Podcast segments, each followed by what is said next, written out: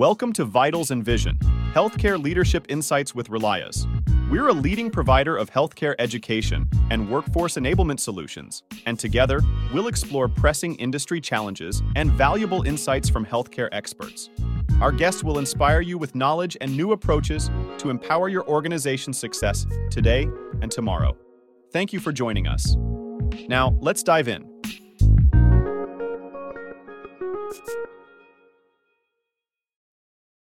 Welcome to the Vitals and Vision podcast. I'm your host, Leigh Steiner, a partner for behavioral health solutions at Relias. In this episode, we will be talking about workplace psychological safety and specifically exploring its role in creating a positive and resilient work environment for healthcare professionals. Recently, I was preparing for a flight and I was being moved from the parking lot to the airport by this shuttle and it became pretty obvious that uh, because of these extremely long lines, that they were down shuttle drivers. One driver took charge and was redirecting different shuttles that were available to go to different places and was handling the protocol in a very different way that just made it more efficient. But he was just a driver. And I thought to myself, well, this guy is either going to be fired for taking initiative or he might even be promoted to a supervisor. But what really struck me is that this man felt safe. He felt safe to take action and make decisions that were in the best interest of the company, and most importantly, in the best interest of the customers. So, this scene got me to thinking about my conversation that we're about ready to have with Dr. Rola Aamar. Rola is an experienced marriage and family therapist who has focused her research on vulnerable populations and the importance of treatment alliance. As a partner for behavioral health solutions at Relias, she utilizes her clinical and operational knowledge to support clients in improving clinical performance and patient health outcomes through data driven consulting. So, Rola, we are really happy to have you with us this morning. Thank you, Leigh. I'm so happy to be here and just wanted to comment on that story because I think when I think about psychological safety, a hallmark of it is staff feeling empowered, staff feeling like they have a sense of ownership within the organization, that they're not just there to kind of check off a, a, a list of tasks to do, that they are empowered to see situations where they need to step up and own those situations. And I think that story really highlights what psychological safety can do for your staff, for your workforce. And so if staff have the opportunity to be in an environment where psychological safety is prioritized, they can become leaders even without leadership titles attached. They can take on big situations, problematic situations, and navigate them without having to go through 15, you know, layers of uh, leadership to figure out what the next step should be. It really helps organizations function efficiently and makes the experience, I'm thinking, especially within healthcare systems, makes the experience better for the people receiving services. And so I just think that that's a, a wonderful example of what psychological safety can do for your staff. Great. Thank you, Rola. Let's um, continue on from there as we have our conversation about psychological safety, its importance in the workplace, and its importance in the retention of our healthcare staff. So go back and, and create sort of a frame for us Rola. You've talked a little bit about, but talk again about psychological safety what it means and why is it important? So, talking about psychological safety, there's a pa- parallel I like to draw when I bring up psychological safety. Think about within your healthcare organizations how much time, energy, and effort goes into building out protocols for physical safety. It's physical safety for your staff, it's physical safety for your patients. Uh, there are fire um, evacuation procedures and safety with uh, needles or uh, you know spills. There's all these protocols developed to make sure that the physical environment is safe for staff and patients. Psychological safety is I see that kind of as being a set of intentional, you can call it protocols, actions, whatever you want to call it, but a set of priorities around making sure the environment is emotionally and psychologically safe for patients and staff as well. And so I like to draw that parallel because working in healthcare, we all know how important those physical safety protocols are especially over the past three years, I think organizations are starting to realize more and more that psychological safety should play just as big a role in what uh, the the feeling of the environment is like. And so, psychological safety would include things like making sure employees know how to set healthy boundaries around their work schedules or around the type of work that they're doing. Being able to have supervisors who are empathetic um, understand that the staff member in front of them is a whole person, that they can't just compartmentalize the different parts of themselves, right? They don't walk through the doors and stop being a parent or a sibling or a neighbor, uh, that they bring all those roles in with them. So having supervisors that are empathetic to the whole person, creating an environment that prioritizes things like time off, um, self care strategies that are actually realistic and allow for rest and reset. So when I think about psychological safety, I'm thinking about not just this sort of nebulous term that's about making people feel comfortable or you know not hurting people's feelings thinking about a real actionable you know set of resources that are available to make the environment equally psychologically safe as it is physically safe so as you talk about that, Rola, I think about um, those of us who come into the workforce who may have experienced some type of trauma in their life, um, mm-hmm. in, including just having worked at an organization that maybe where you didn't feel psychologically safe, much less personal uh, trauma, which may have happened. Mm-hmm how does that play into an organization's responsibility, or maybe that's too strong of a word, but an organization's intelligence at creating an environment where individuals feel psychologically safe? Because it would seem to me that if you didn't, you wouldn't stay. Mm-hmm. Everyone has stuff they've dealt with in the past, right? We all bring something to the table. Maybe not everyone has trauma, uh, but everyone has issues that, you know, may cause increased sensitivity. Uh, I don't like to use the word triggering because it really has this negative connotation now socially, but, you know, everyone has something that makes them feel unsafe. And the responsibility for organizations, for leaders, is to know that everyone has something. And it may not be trauma for every person, but if you can look at across all your staff and say, okay, well, maybe not everyone has survived a mass shooting, or maybe not everyone, you know, has experienced a horrific car accident um, and is sensitive to loud sounds. But everyone brings something to the table that they need compassion and understanding around that shifts the perspective from, well, what do I do for a handful of folks that might have experienced trauma to what do I do to make sure that this environment accommodates the needs of everyone? Yes, well, it sounds like Rola. What we're talking about is um, a foundation of a healthy organization that creates a psychologically safe environment for for everyone. And and and move on into um, talking a little bit about how you create an environment where someone feels safe enough to reroute the bus routes, like the, mm-hmm. that he's not going to be fired. You know, you talked about that a little bit in your opening comments that you feel uh, empowered to make decisions that are probably in your lane and uh, good for the persons that you're working with. How how do you do that in an organization? When you think about it through the lens of psychological safety, you think about the interaction between the the different levels of the hierarchy.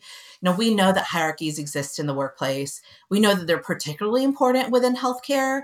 Uh, for a variety of reasons and you know making sure patient care happens is kind of at the top of that list of reasons for why hierarchies exist and so when I think about psychological safety and how it ties into empowerment, especially in organizations where hierarchies are so structured, it's about the type of interaction that happens between those hierarchies. So, does leadership micromanage every aspect of someone's job? Do supervisors respect the opinions and um, needs and values of their individual staff members?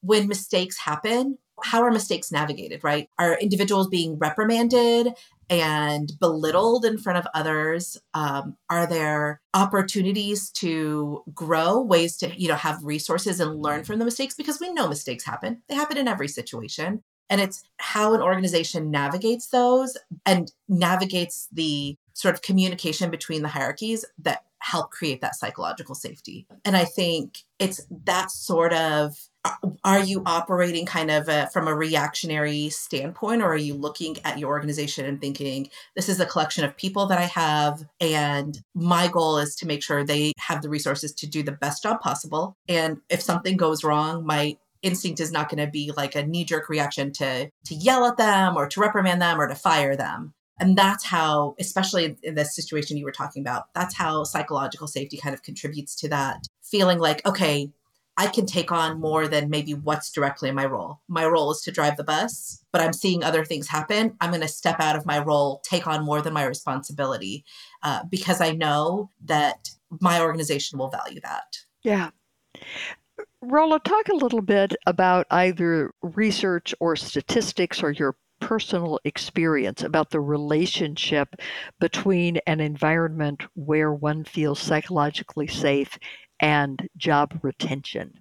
So I don't have the exact statistics in front of me, but we do know that turnover rates right now, especially in the healthcare fields, is incredibly high. And when research has been done around sort of the relationship between turnover and you know the factors of turnover pay is actually quite low on that list. People are not leaving for pay.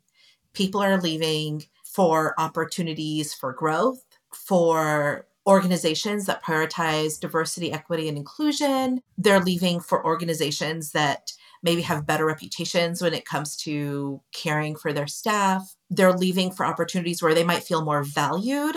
And pay may be a small component of that, but pay is not the reason people are leaving their organizations. And we know, in fact, that many organizations now are trying to offer bonuses or other financial incentives for staying, and it's not working. And so the relationship between psychological safety and sort of the culture of the organization is really rising to the top of the narrative right now in the research around workforce turnover. Talk a little bit about what role supervisors play in promoting psychological safety. I think back to my experiences as a supervisor, and I think about how I was the person that my supervisees interacted with the most when it came to sort of that that leadership, right?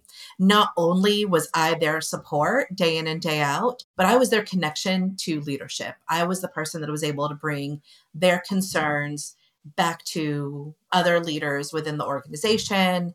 And I, I think about how when I expected, you know, my staff to go out and provide quality care to patients, I saw my role as being there to, to provide that quality care to my staff. So I think about kind of that almost intimacy of the supervisor and um, staff relationship because you get to know this individual on a level that maybe the rest of the organization won't, right? You get to know about their family, their problems day in and day out that may be impacting their life you get to know where their strengths are as an employee and where their growth areas are. There's a real personal and professional nature to that relationship. And so when I think about the role of the supervisor, I think about how it's kind of the a key part of the experience of the whole organization. you know, there's this saying, and I was recently at a conference where someone sort of shouted it out while I was presenting. It was this uh, people don't leave bad jobs, they leave bad bosses, bad oh. managers.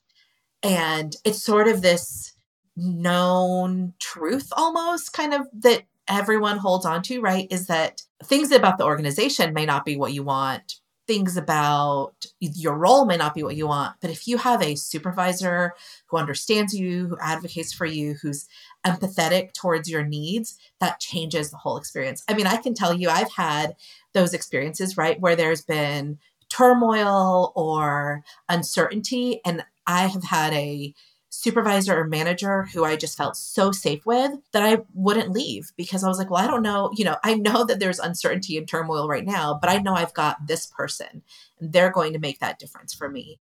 And they're going to kind of help shield me and grow me through this. And so I think about that role of the supervisor and how it can really make all the difference in terms of psychological safety because they get to know the staff member in a way that many others within the organizations never will. Mm, that's a great example. And it's a great reminder for those of us who may be in a position where we supervise other people what our responsibility and opportunity is to really have mm-hmm. a positive impact on not just the organization, but on those people, each human being for which we're responsible for supervising. Rola, I've, I've heard you say that diversity, equity, and inclusion initiatives and trauma informed care or trauma informed workplace practices promote psychological safety. Can you talk a little about that for our listeners so we can connect those dots? Absolutely. So, they're two different sets of initiatives, but I talk about them together because I think that they're highly underutilized, especially in light of the past several years with everything we've dealt with with sort of the the social justice movements and with COVID 19. Uh, when you look around your organization, think about what the lived experiences of each of your, you know, colleagues, staff members is like. It's highly likely that there are no two people that share the exact same lived experience. And so when I talk about DEI initiatives, I'm not talking about this sort of nebulous, buzzwordy sort of priority that has kind of floated to the top. You know, everyone wants to do DEI, but no one's defining it. I'm talking about looking across your organization and realizing that no two people share the same lived experience and being able to understand all the factors that make up a person's life. So whether that's, you know, challenges with food insecurity, whether that's race and religion, whether that's just access to transportation or access to health service, healthcare services, all of those pieces make up our lived experience. And DEI is meant to help honor and address the lived experiences of individuals. And so when you're looking within your organization and thinking, oh, I want to prioritize DEI, it's not about cultural competency courses or token diversity hires. It's about being able to look at your staff and say, I'm going to learn who my staff are and I'm going to, you know, make sure that if someone has a religious holiday that never gets, you know, recognized, how can I honor that for them? Or if I know that transportation issues are a concern for a set of my staff who live far away and don't have access to resources, what sort of resources can we provide to address that? On the flip side, trauma informed practices are the recognition, like I said earlier, that everyone comes to the table with something, something that creates sensitivity or worry or fear. Uh, and how can I honor those and recognize that everyone comes to the table with something? And it's really trauma informed workplace practices are really about having that sensitivity and respect for what someone might have experienced or gone through. Um, and there's for organizations that are interested in becoming trauma informed workplaces, there are a lot of resources out there that you can peruse to assess if your organization is trauma informed and then what you can do to make it more trauma informed. Yeah, Rola, I'm I'm thinking across all of this series that we've done and on retention and how important the role of a supervisor is in terms of knowing and demonstrating knowledge of and support for and care for the individuals that work for them. And I'm also thinking that we haven't talked a lot about the support for supervisors themselves mm-hmm. because mm-hmm. we almost talk about those people as being, um, or those of us who have been and are in those roles, as being extraordinarily virtuous and perhaps n- not having, maybe not feeling psychologically safe themselves, yet we are uh, relying on individuals who supervise to create that environment for other people. Right. Any comment about that sort of cascading effect? That is exactly why, you know, when I talk about psychological safety, one of the things that I like to promote is making sure that leadership are invested. And when I say invested, I don't mean that they're just going to okay it or give it a thumbs up or say, yeah, psychological safety, let's do that. um, investment from senior leadership, because again, healthcare organizations are a hierarchy, and we know that senior leadership has the majority of the power within that hierarchy. So, what that investment looks like when we're asking senior leaders to invest in psychological safety is an investment of time and an investment of resources. Yeah. And that means that when decisions are being made about how to create trauma informed organizations or um, maybe an issue has come up that senior leaders are at the table. They're not driving the conversations, they're there as a sort of equal team member at the table, which is difficult to do, right? Because again, in hierarchies, we tend to defer to the person above us, but that they're at the table so that they're giving their time to the issue so that they can hear firsthand about the issue. The other piece is the financial and the resources. Initiatives around creating psychological safety or DEI or trauma informed workplaces, they can't happen without resources. They can't happen without the time resources, the human resources of people within the organization, and they can't happen without funds. And it's great for organizations to say, yeah, yeah, we're so committed to do this. But a lot of organizations kind of fall short on being willing to earmark funds for it. And so, in order to be able to support supervisors um, to help supervisors feel like they can even be successful with this, senior leaders really need to be invested. They need to show up and they need to be willing to listen to the supervisors. Uh, I think that helps create that psychological safety for them. Yeah. Rola, you've spent a fair amount of your professional career understanding psychological safety, the effects on uh, employees, organizations, clients, and how to create a culture in which uh, psychological safety is present. Can you share with our listeners a little bit what you find so compelling about this topic? So, a couple of things. First, it's a topic that's so personal to every single person that works in healthcare. I think back to some of my experiences in healthcare where there wasn't psychological safety and has really sort of painted, you know, this um, like cast a, a pall on those experiences. And so uh, knowing that personally it's so important as a healthcare provider. But then on the other side of it, from where I sit now, consulting with these organizations, talking about financial sustainability, I think psychological safety is a business imperative.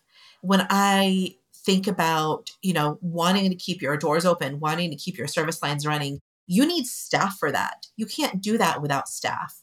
And in order for staff to stay, there needs to be psychological safety within that organization. And so that's a big part to me of what has made this particularly interesting within the past few years is organizations are so worried about closing their doors, but if you invest a little bit more in your staff, you keep them happy and safe and invested in um, and cared about, you can keep those service lines running uh, because they're not going to leave you. And so I think about it sort of in that regard as well that it's a business imperative and you have to want to empower and develop your staff as badly as you want to keep those service lines open, which is why I think psychological safety is so crucial. I'm looking at the, the clock here and know that our time is running out. So let me ask you if there is uh, something about this topic that uh, we haven't talked about that you want to mention, uh, or more importantly, in leaving for our listeners the most important thing you would like them to remember about this? I I just want to call out burnout. We didn't get a chance to talk about it and it's such a big buzzword right now. Everyone's saying, "Oh, well our staff is so burned out. Our staff is so burned out." Um, and when when I mention when I, you know, bring up psychological safety, when I talk about it, I really like to challenge this idea of burnout because burnout really places all the responsibility on individual staff members that they're not taking care of themselves enough, that they're not setting good enough boundaries. But I look at burnout and I think it is all about the system. And so, just my challenge to our listeners today if you've said burnout anytime in the past six months, or if you catch yourself saying it in the future, really ask yourself Are my employees burned out? Is my, are my staff burned out? Or are we not doing enough within our organization to promote psychological safety? Are we not providing enough care for or investment in our staff? And that's why our staff are so tired. Our staff are really kind of struggling to stay in their roles. I just wanted to call that out because I think burnout and psychological safety go hand in hand. And we're really comfortable using the term burnout. We're a lot less comfortable challenging the psychological safety of our organizations. Thank you for being with us today. Um, this is enormously helpful to our understanding of retention in the healthcare workforce. And uh, we'll talk to you next time. Thank you for having me. Thank you for listening to this episode of Vitals and Vision. We hope that our discussion has inspired you to challenge the notion of burnout and prioritize psychological safety in your own organization to better foster a healthier, more supportive work environment for everyone involved. And remember, success starts with a clear vision and vital strategies. Stay tuned for more engaging conversations in our upcoming episodes.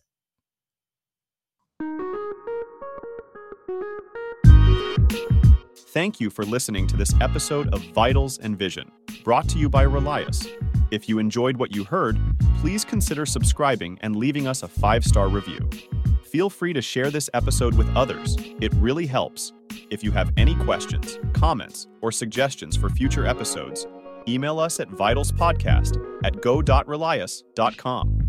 Thank you for your continued support. We appreciate you joining us. Until next time, keep exploring, keep learning, and keep growing.